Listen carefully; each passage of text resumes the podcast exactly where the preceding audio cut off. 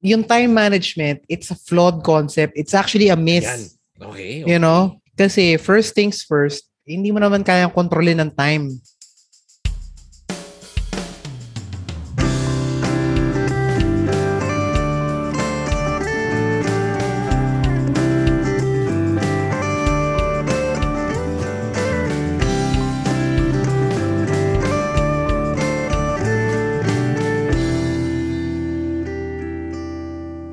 Welcome to the 10 Productive Questions podcast. Today, we're asking the question, what is important right now? And for this episode, um, I am here with David Angway. Hello, David.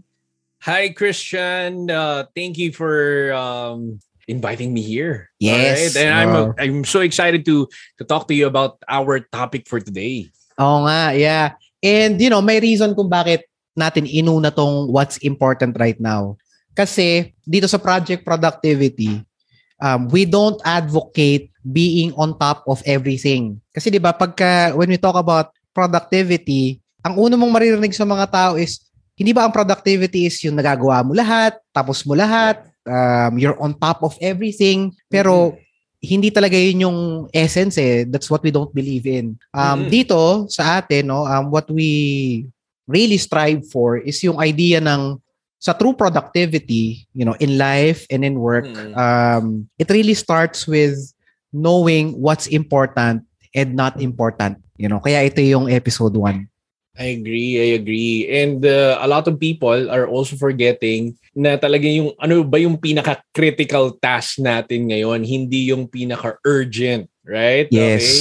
So uh, we want to emphasize this particular topic because many people, coach, are are kind of like restless wanderer, kumbaga. Mhm. Ah, ano na ba? Nasaan na ba ako? Nawawala na naman ako. Okay, di ba? So, Oo. we, we want we want everybody who's currently listening right now or everyone as much as possible to focus on what is really important. Okay? And we're going to be defining it. We're going to be sharing some Yeah. lessons, okay?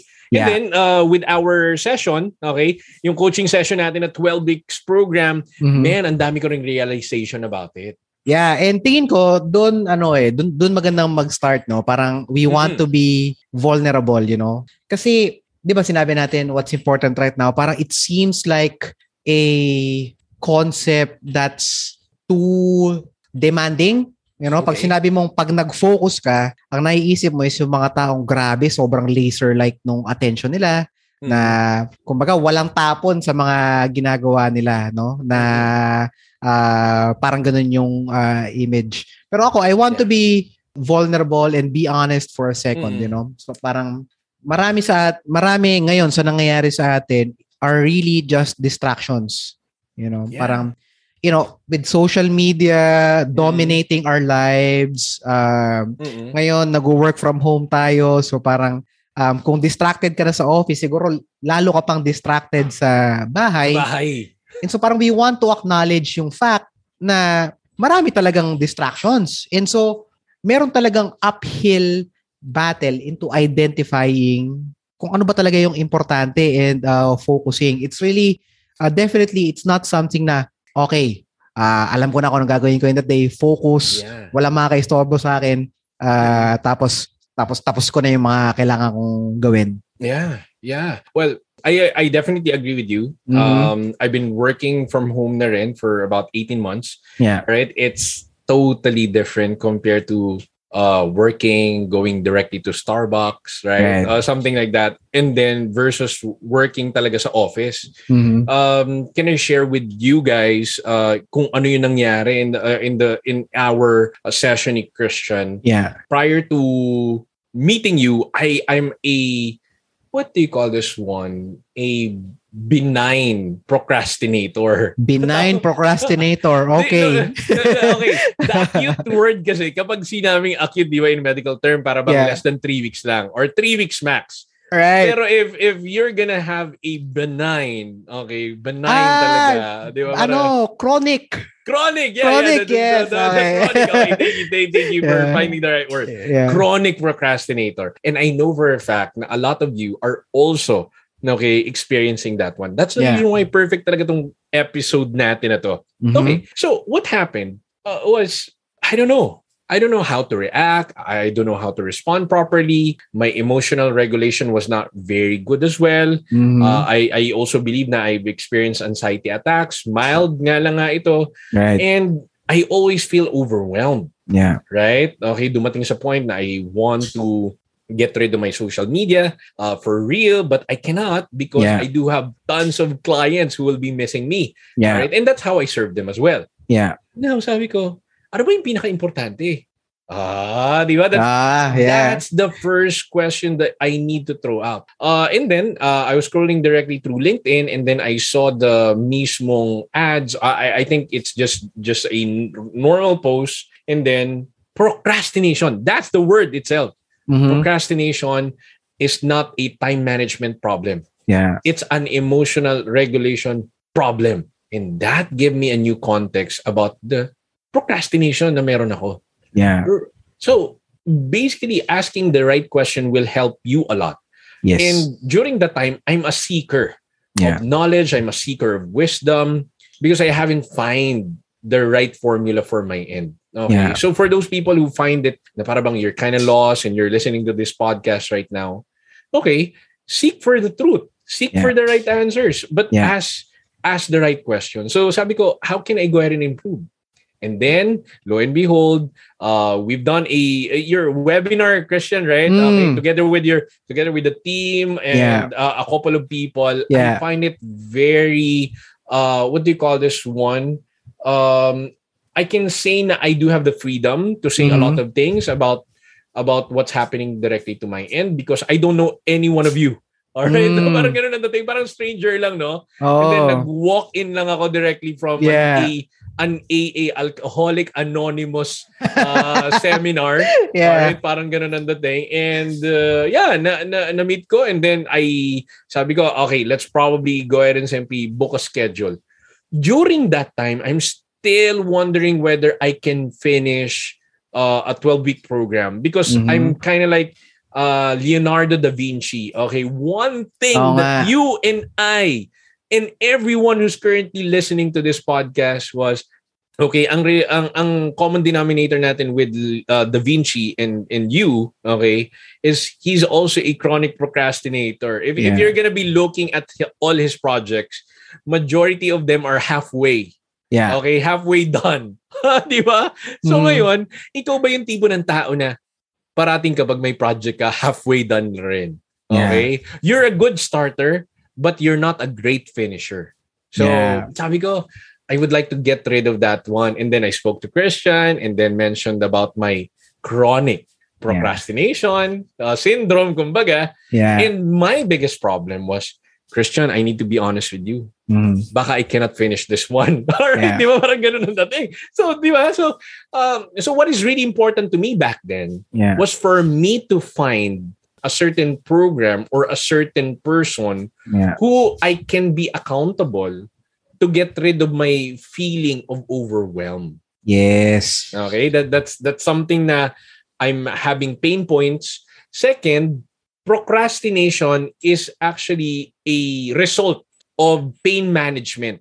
Okay? Mhm. Kasi I I would like to I would like to escape a lot of things eh. Mhm. Di ba parang sabi mo nga, if you're a procrastinator right now, that means you are looking for yung mga small things, yung mga feel good items na mga to-do list mo. Okay, Yeah. I've done this, I've done that, I've done this. Pero honestly, you are trying to escape uh, the real deal here. Yeah. The real business is for you to simply get that big rock to move, Yeah. okay? And don't focus on the gravel Yeah. and sand, kumbaga. Focus on the big rock so that everything can move uh, as much as possible. So within the whole 12 weeks program, I realized a couple of things about me, okay, na I can finish. I can finish the whole program. My golly, that is some kind of a weird thing for me, honestly. All right, di ba? So I, I was doubting, okay, if everyone is actually doubting you, Mhm. then, okay, sabi nga nila, um, coach, ito yun ah, Mhm. if everybody is doubting you, do it twice and then take a picture. Kumbaga. Okay. Di ba? Parang sabi ko, alright, alright, do it twice and then take a picture. So with that, sabi ko na-realize ko na I can finish naman pala. I can finish a certain program with the help Yeah. of an accountability partner.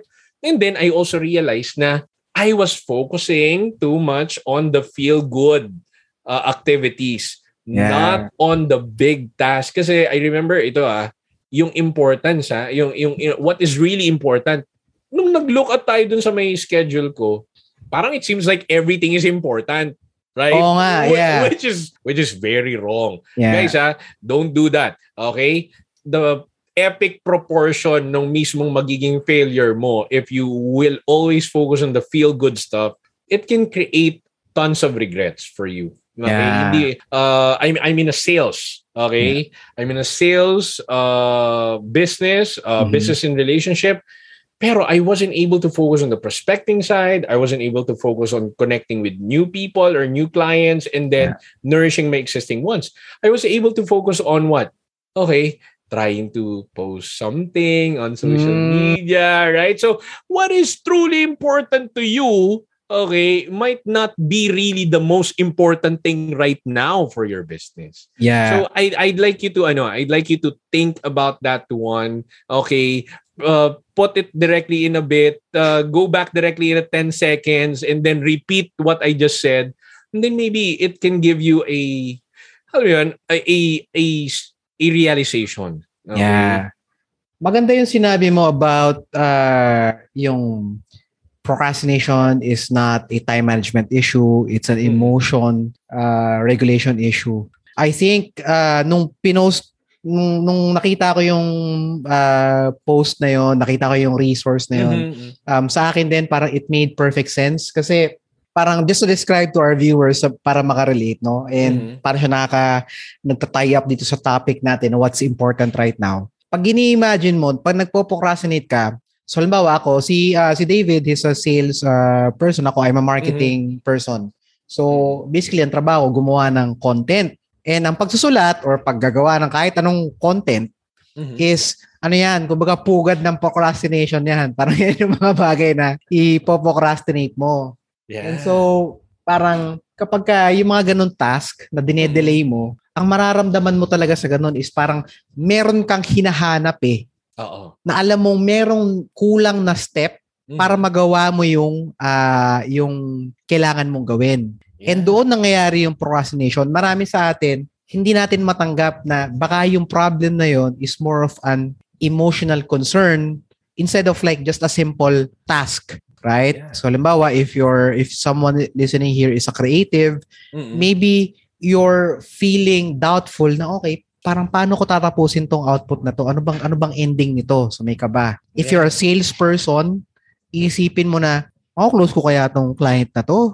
Mhm. Parang pagka, pagka nag-outreach ba ako sa kanya, mako-close ko ba yun? Parang, uh, uh, or pagka nag-reach out ba ako, baka naman din nila tanggapin yung message ko.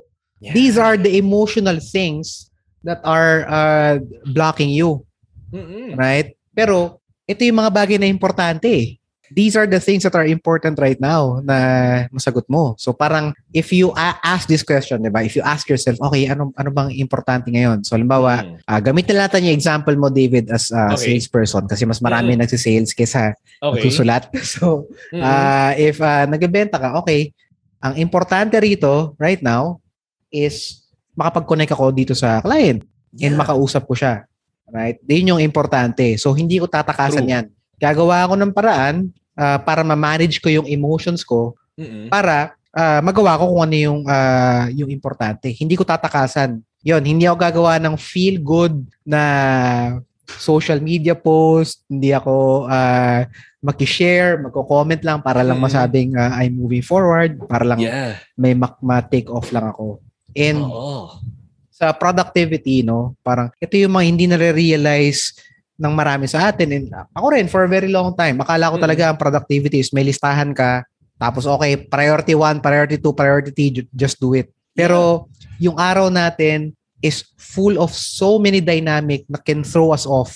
You know, even just as a slight comment from your boss na medyo parang siguro medyo sarcastic yung response na nakuha mo, Mm-mm. it can throw you off. 'Di ba? Pwede maruin na yung araw mo. So parang we have to get into that habit na okay, what's important for me right now? Kaya right Mm-mm. now eh. Keyword yung right now. You Yeah, know? That's Importante yun. What's important for me right now? Para you get Mm. into that mode na okay, itong what I'm dealing with right now, this is a distraction. This is Yeah. not important. Let's accept that. correct. Mm-mm. Kirin yun na. Let's accept that and let's let it go. Bam. Okay. You know what? That is something na I totally agree. Uh, so, guys, I just want to share with you another experience. Mm. Now, during the whole session namin, 12-week session, merong assignment sa akin parati si Coach Christian. And this is going to be part of your the the whole program kasi akala ko in terms of the importance, ano lang, may mailista lang ako sa to-do list ko. Okay, kung ikaw yung tipo ng tao na nag-to-do list lang, tapos nagka-calendar ka lang rin at the Yeah. end of the day, you, you know what? I don't mind that. Okay? Pero I'd like to uh, add up directly to your strategy kasi I find Yes. this very, what do you call this one? Intentional Yeah. and uh, strategic kasi talagang, uy, fit. Okay? Yeah. Even yung panunood mo ng Netflix, okay, na-discuss din namin. Alam mo kung bakit? Okay. Mhm. Uh, uh, I'll, I'll share with you an insight na sabi ko, di ba after mo manood ng Netflix, for some people, for some reason, you find it so guilty. Dahil, sabi ka nga sa'yo, di ba, feel-good activities. Okay, especially for those procrastinators out there. Yeah. Okay? Ngayon, eh paano kapag nagawa mo naman lahat ng mga bagay na Aha. dapat mong gawin? Pero nilagay mo sa last portion yung Netflix. Should you feel guilty pa rin ba? Or Yeah. hindi na? Yeah. And that is something na very important. We call these things time boxing. Yeah. Okay? Dito sa may through Google worksheet form, nililayout yung mismong plan mo in Yeah. one week. Ito pa pinakamaganda rito, guys. Okay? I also learned that anticipation can kill my stress. Di ba? So, guys, for those people out there who's currently uh, focusing on what is important right now, Yeah. Di ba sabi mo, ano ba talaga yung pinakamalaga sa akin right now? How do I feel? Feel your feelings nga raw nga eh. Feel your Mhm. feelings. Mhm. Nung na-recognize mo na talagang na, na-overwhelm ka na kat, katulad ko, ano bang dapat mong gagawin? Yeah. Right? Simple trick. Okay, and I also talk about these things earlier during my session with the a large banking corporation Mhm. uh, when I was training their their people. Yeah. Okay. So anong ginagawa mo para ano ka para maiwasan mo yung stress mo? Right. Well, sim- simple lang, Dave. Time management. Kasi kapag may time management ako, alam mo 'yon, Gusto ko mag-comment ko. sa time management Oo later. nga eh. Sige, Yeah, I will yeah. Sige, go, I will go, go.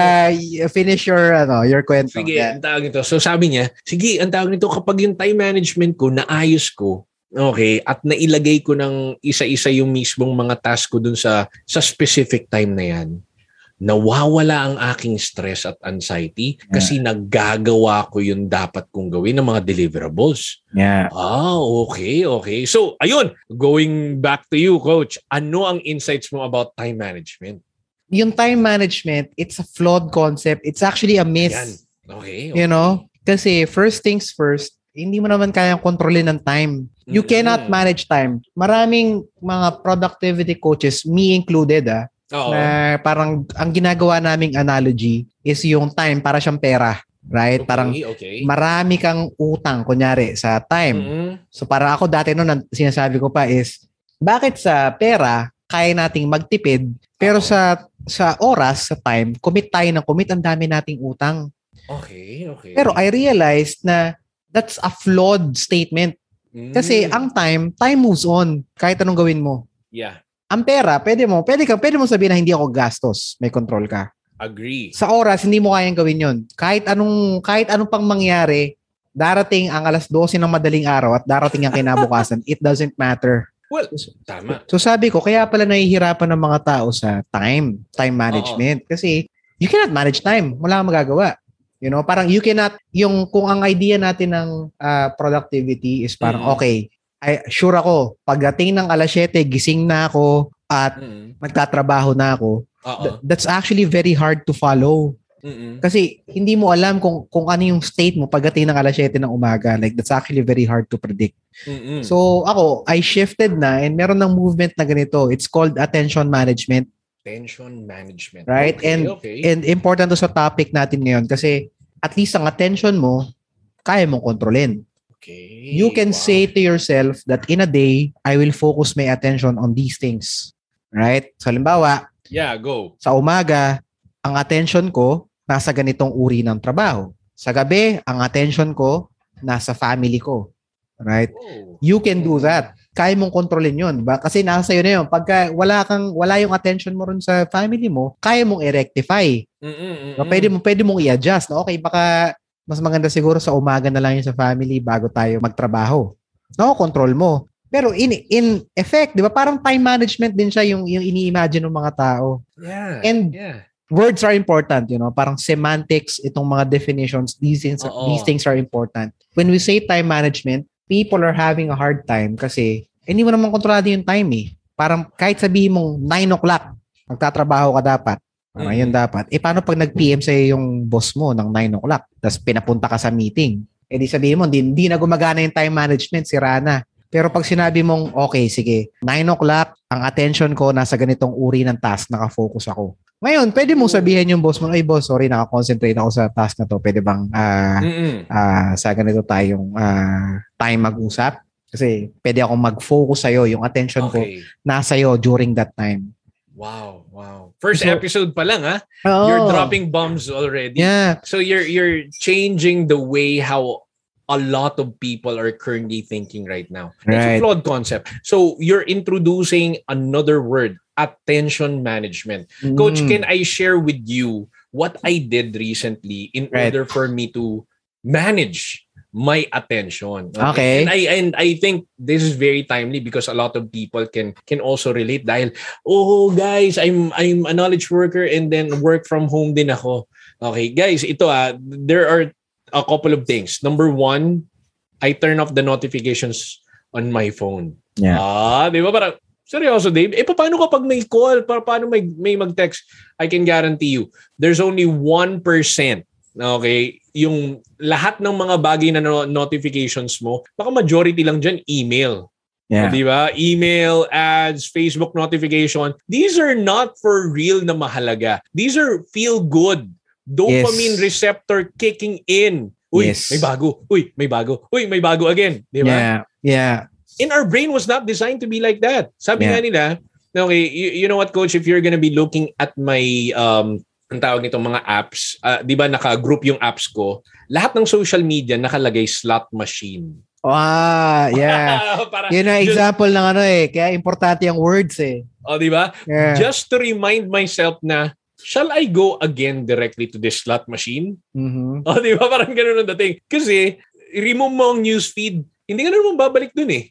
Yeah. mismong social media, right? So, Yeah. guys, that's another powerful way. Simple but very doable. I-remove mo notifications. I actually told my secretary about it or actually narinig niya ako. Yeah. Okay, na I was discussing these things directly to my daughter na, hey, turn off your notification. Let's see exactly how peaceful okay, your mind can be.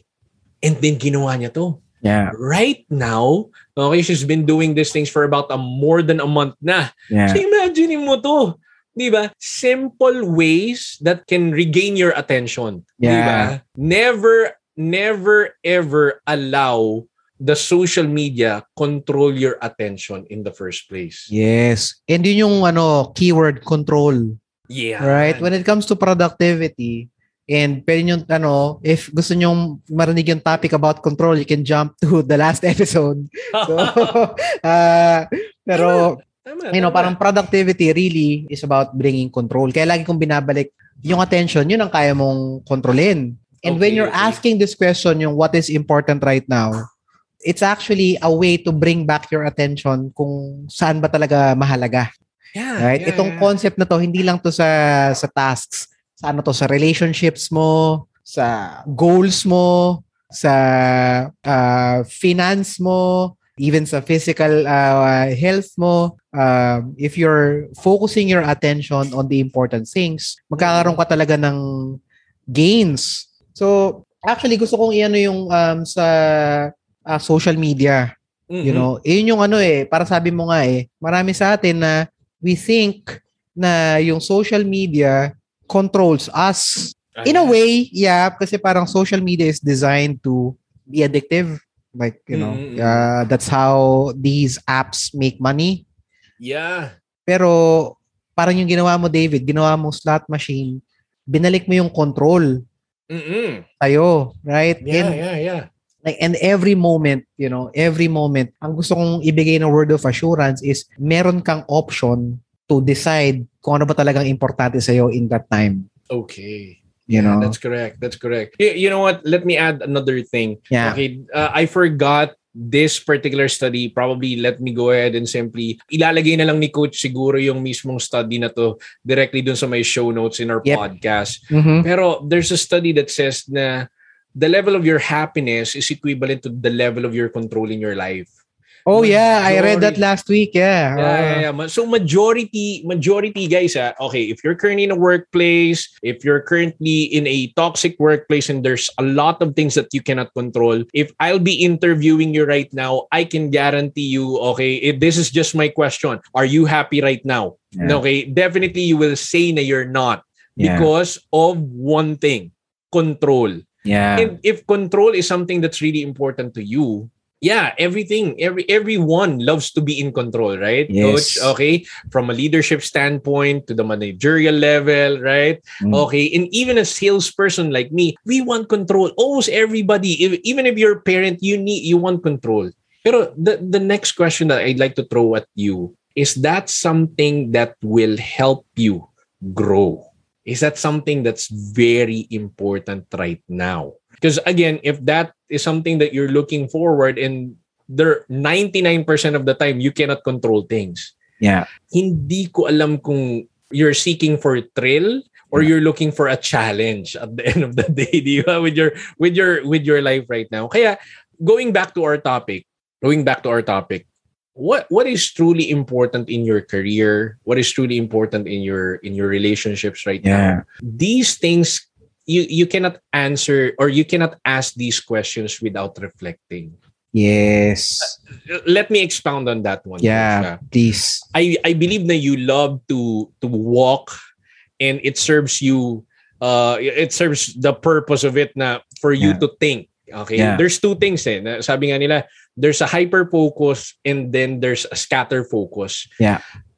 in in our brain loves to wander right? Okay. Kaya nga kapag nagmi-meeting tayo di ba sometimes nagde-daydream yung ano natin yung mga kasama natin di ba? Parang Oo. oh di ba? Parang Oh, ganyan, no? di ba? Di ba? Di ba? So, na, at saka I'm minsan moving na, my eyes. Yeah. at saka minsan sobrang seryosong seryoso yung pinagmimitingan natin. Ngumingiti. Di ba? Parang di ba? Okay. Alam na. di ba? Alam na alam na.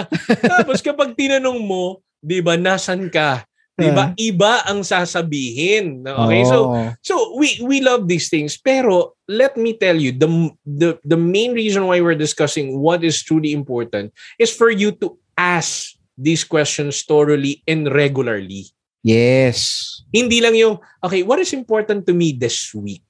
Yeah. This week, right? Okay, it can be good. Okay, question, pero if you're going to be asking these questions right now every single day, it's a way for you to recalibrate, no? Coach, Yeah. All right, I I remember, I remember we're we're both nurses. Mhm. And kapag ang ang speed mo ma- manometer mo, okay, me- medyo na ano na ako, na nabubulol na ako. So Pang BP. na kasi. For our listeners.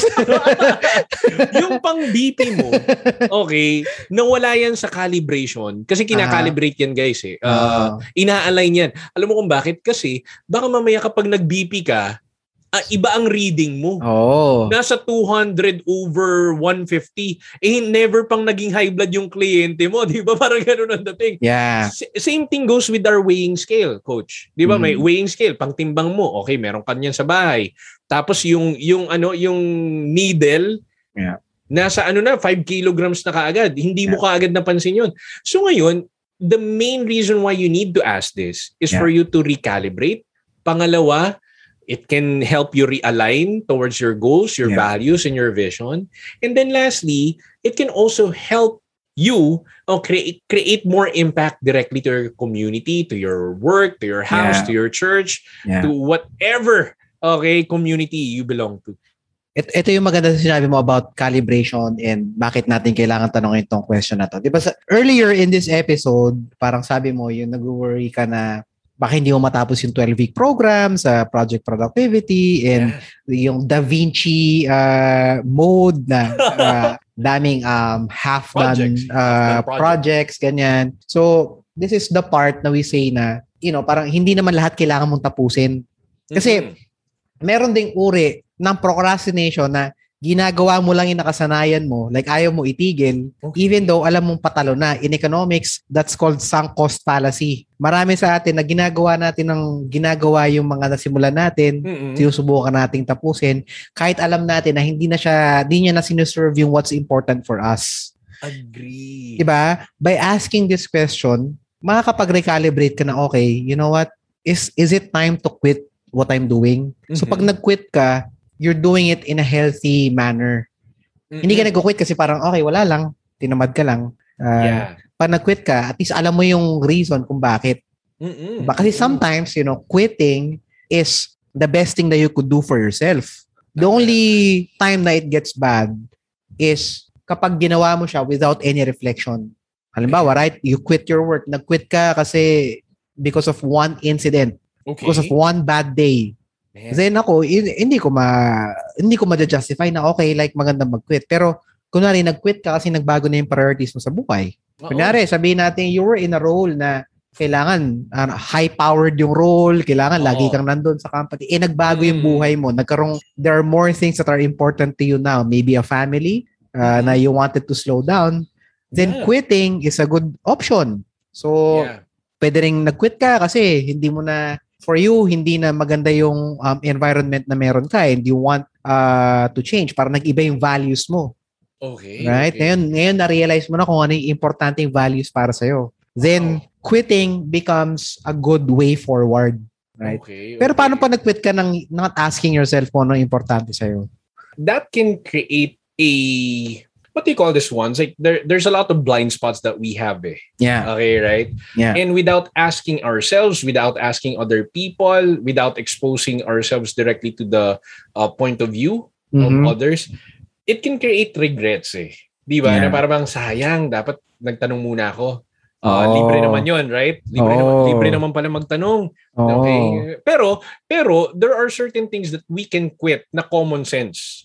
Right. Okay? Na hindi importante. na hindi importante. Okay. Let, let's say for example, okay, I I I don't want to uh, pick on the on these people, pero let's say for example, those people who are uh, doing drugs. Yeah. Sige, let's not call them these people then. Parang let's call that let's call let's let's focus on the activity. So Okay. doing drugs. Exactly. If you're doing drugs, might as well quit. All Yeah. right.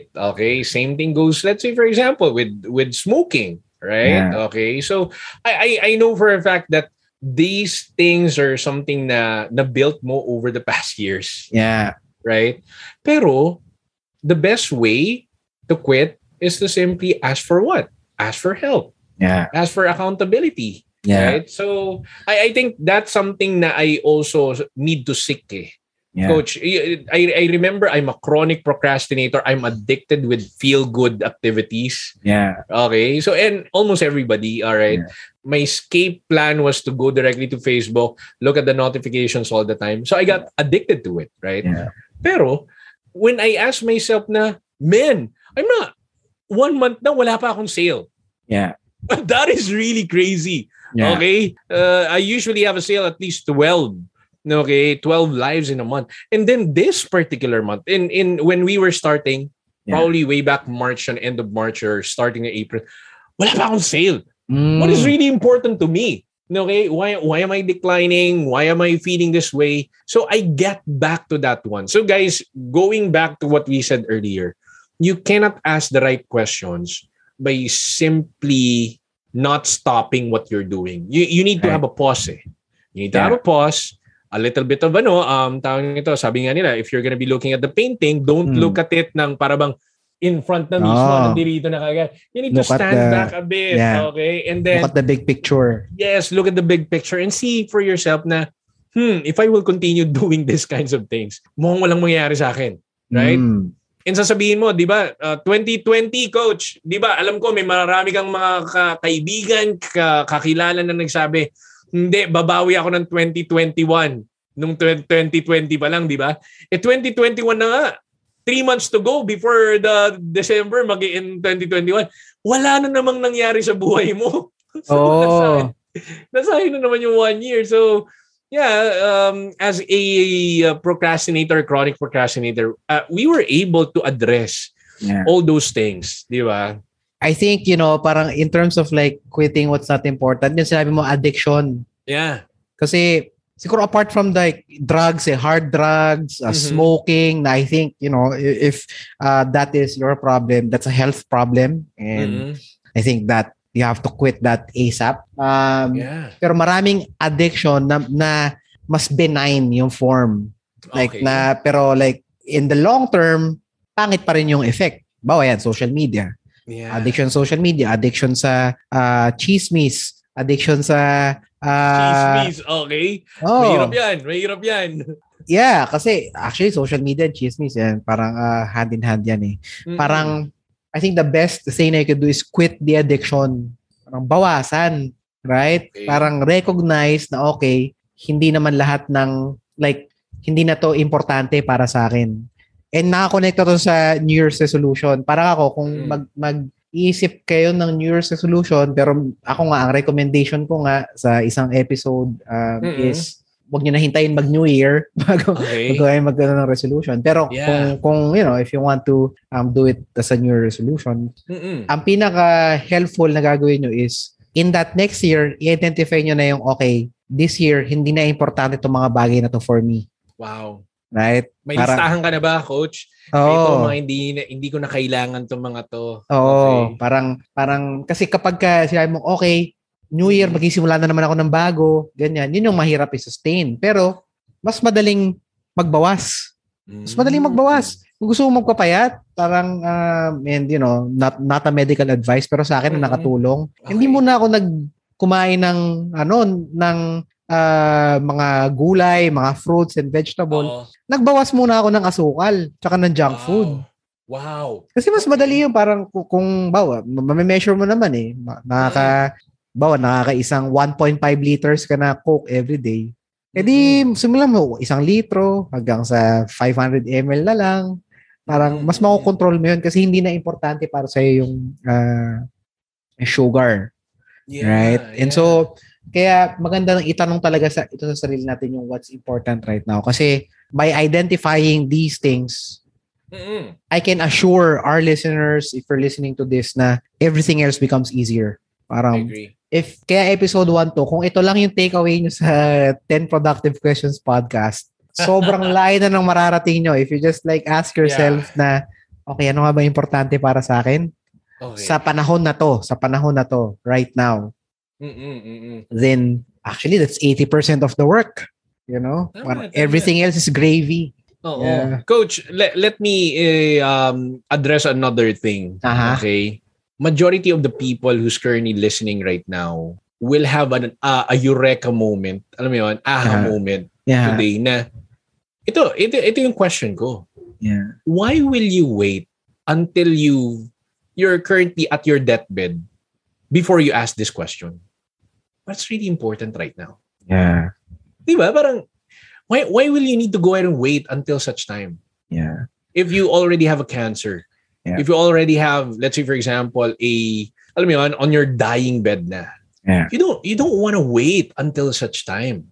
Yeah. You go ahead and simply ask questions every single day. This is libre. It's Yeah. not it's not it's not gonna go ahead and ano, ang tawag nito. This is something that it can help you live your life to the maximum level. Kumbaga.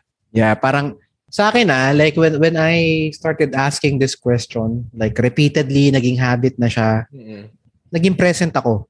Kasi ano ko eh, pareho tayo eh, like I'm full of distractions. And dati nga, I used to take pride of in that kasi parang, uy, creative akong tao. Da Vinci, di ba? Parang, Yeah, who, yeah, who yeah. doesn't want to be equated among Da Vinci na you're a great Mm. thinker. Di ba yan ang sinasabi sa atin kapag ka Yeah. matalino raw yung tao, magaling mag-isip, kalat-kalat Mm. ang lamesa, yeah. ah, distracted, ganyan. Mm-mm-mm.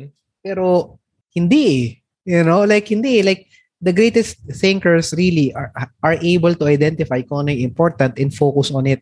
Yeah. No? Yeah, and so, that's correct. parang nakatulong siya sa akin in a way na pag may kausap ako, nabibigay ko sa kanya yung attention na ah, kailangan ko ibigay sa kanya. Hindi ako yung, dati kasi pagkausap, parang kinakausap mo, tapos nagtatype ako. Parang, ah, ano, Oo. ano yun? Parang, ay, oh, I agree. Ah, oh, yeah, yeah. Ah, Ano? Yeah. What did you say? So, uh, that's tough, right? And so parang, Oo. so much repeat work that goes into it. So much anxiety kasi hindi mo naintindihan. Tapos hindi ka naman mag hindi ka naman magiging honest na hindi ko na-gets yung sinabi mo pakiulit. Yes. Usually nga sabihin mo lang, "Ah, okay, sige, yeah. And then you're just gonna figure it out after.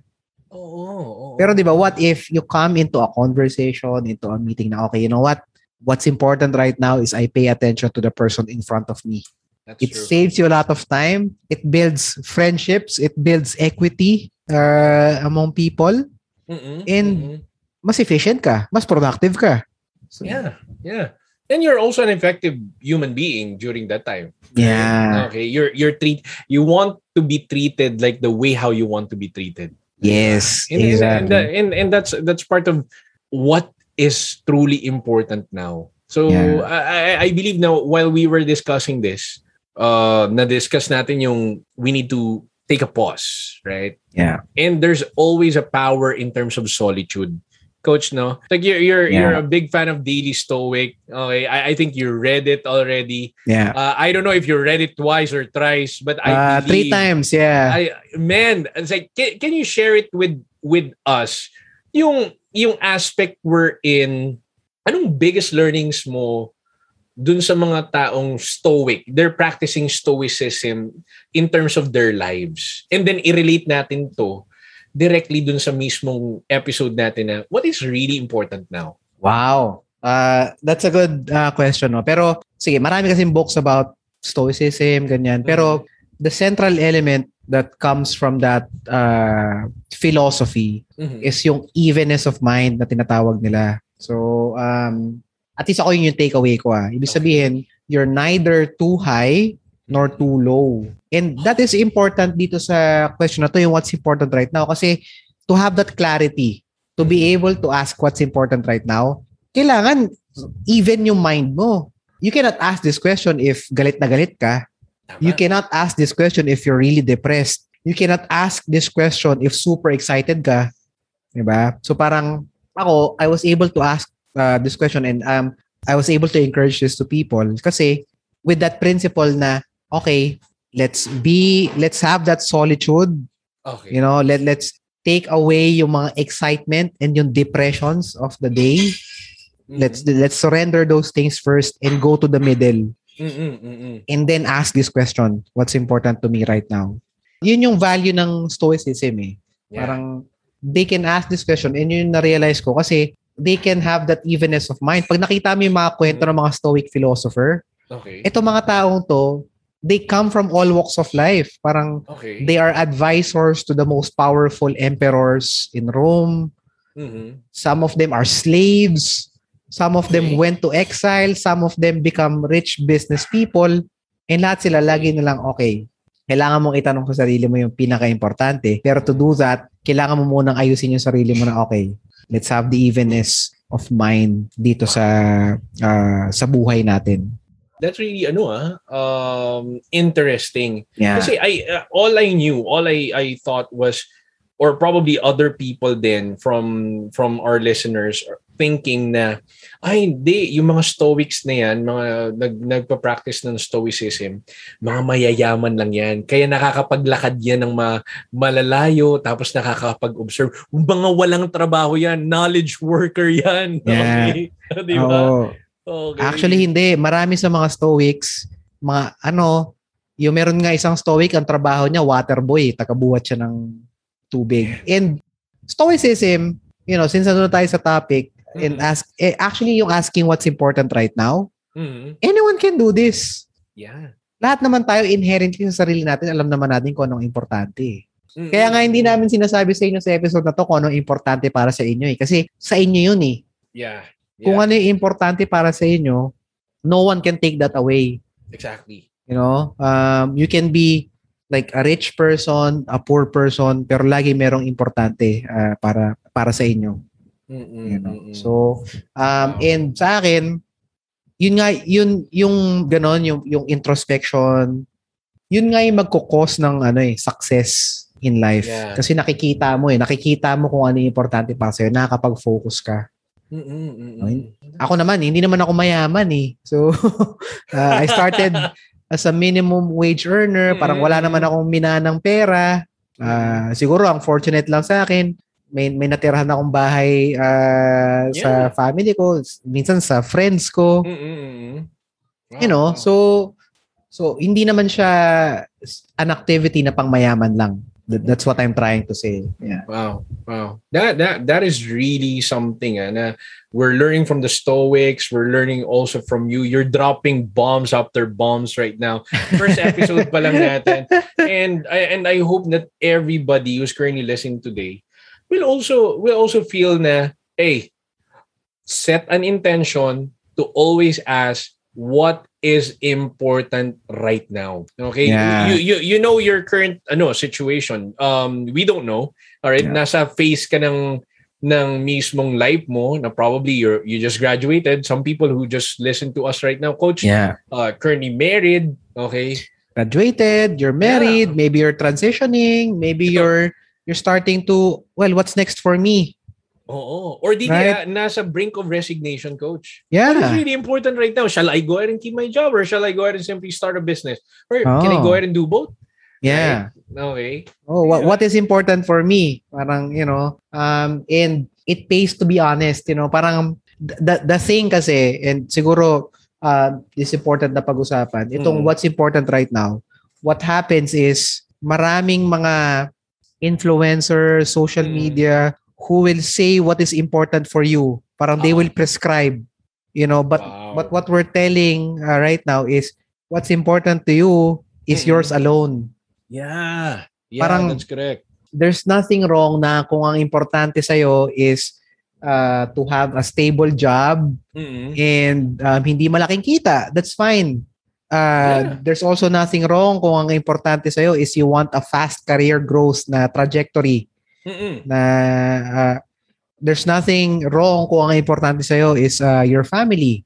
Yeah. Right? Yeah, There's that's correct. nothing wrong if ang importante sa'yo is you want to quit that job and you want to take a break for your mental health. There's nothing wrong. There's also nothing wrong na ang importante sa'yo is you want to persevere, Mm-mm. you know, despite whatever it is in your environment.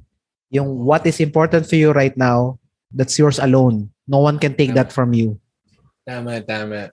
And uh, a lot of influencers will tell you na ganito dapat pagdating mo ng age, right? Okay. uh, Yeah. pagdating mo ng 30, dapat may ganito ka na. Uh, Pagdating mo ng 35, ganito ka na. Pagdating mo ng 50, dapat ganito ka na. Hmm. But you know what? You know what? This is actually something ah, na we need to step back a little bit and then take a quick look at the at the big picture na sinasabi nila. Yeah. Is that something na really important to you? Yes. You go ahead and throw a- throw it back directly to to them like like you're talking to them na okay kapag pinanood ko to and then sinasabi niya na at the age of 30 dapat retired na ako man you just graduated from doctorate program ng Oo. 30 ka and then sinasabi niya na dapat at the age of 30 ano ka na dapat retired ka na how frustrating it can be for you Yeah. Parang sinasabi nila na, ah, oh, mag-trade ka ng stocks, magbumili ka ng real estate, ganyan. Mhm. I mean, all of these things can be good things to do, Yeah. Mm-mm. pero only if you deem them important. yeah Yung iba. Kaya maraming ano eh, maraming nasa scam. Maraming uh, uh, they go into like bad investments. yeah Kasi sinabi, importante to, this is the next big thing, don't miss out. Gawin mo. Right? agree agree And so I think you know parang uh, David you're a financial advisor. I Mm-mm. think yung value na binibigay mo sa clients mo is understanding kung ano importante para sa kanila. Actually, I don't tell my clients Yeah. what they must do. Yeah. What I'm using is what they ought to do okay, Yeah. with their money. My role, coach, is not to tell them how should they spend their money. Yeah. My role is how I can help them to leverage the existing money nila. Kasi Yeah. kanya-kanyang core values yan, coach. Mm. Yung yung isang client ko gusto travel. Yung isa ayaw. Eh Yeah. kung ipipilit ko dun sa ayaw niya mag-travel, maglagay ka ng travel fund, eh masisira talaga tayo. Oh. Di ba? so, ganun din. And, and I think we'd like to tap into also dun sa mismong core values. Yeah. Coach, uh, thi- this is what you mentioned earlier. Mal- mas malaga sa'yo yung family mo. Mhm. That's core values. Yeah. Okay? Uh, that's your guiding principle. That's Yeah. already your North Star. yeah. For other people, they want convenience. For Mhm. them, that's exactly their core values. I would like to get out from this corporate world because many people here are inconveniencing me. Parang ganun na dating. Yeah. Parang ganun. Hmm. So, that's that's your core values. Uh, yeah. So, ngayon, baka mamaya nagsasabi kayo na, Hi, si Coach Christian, pati si David, keep on telling me now to ask questions about what is important. Pero, paano ko naman sasagutin yon? You go directly with your guiding principles, Yeah. which is your values, your values, and your values alone. Yeah. It pays to be honest with yourself. Mm-mm. you know so um in tingin ko uh yun yung kailangan nating i-set up before natin i-share yung mga ibang episode honestly Mm. If you know what is important for you itong mga next questions na i-ask natin merong foundation so hopefully um itong episode na to has provided you uh with that uh mindset and that assurance na what is important for you right now Mm-mm. is yours and yours alone. Wow. At least we give them them uh, we give them a a roadmap to where to start, coach. Okay, everybody can start. Yes. Okay, but again, uh, as you go along the way, I hope that this podcast episode will serve you for the longer uh longest term. Yeah. Uh y- you can go ahead and simply repeat you share dir- directly into your friends para at least kahit pa paano for those people who are struggling right now how to start this is the best episode for you to start Yes. And with that in mind, we will uh, hit pause dito sa episode na to. We're happy and excited that we have you here in our podcast and we'll see you on the next episode. all right see ya See ya. Bye-bye.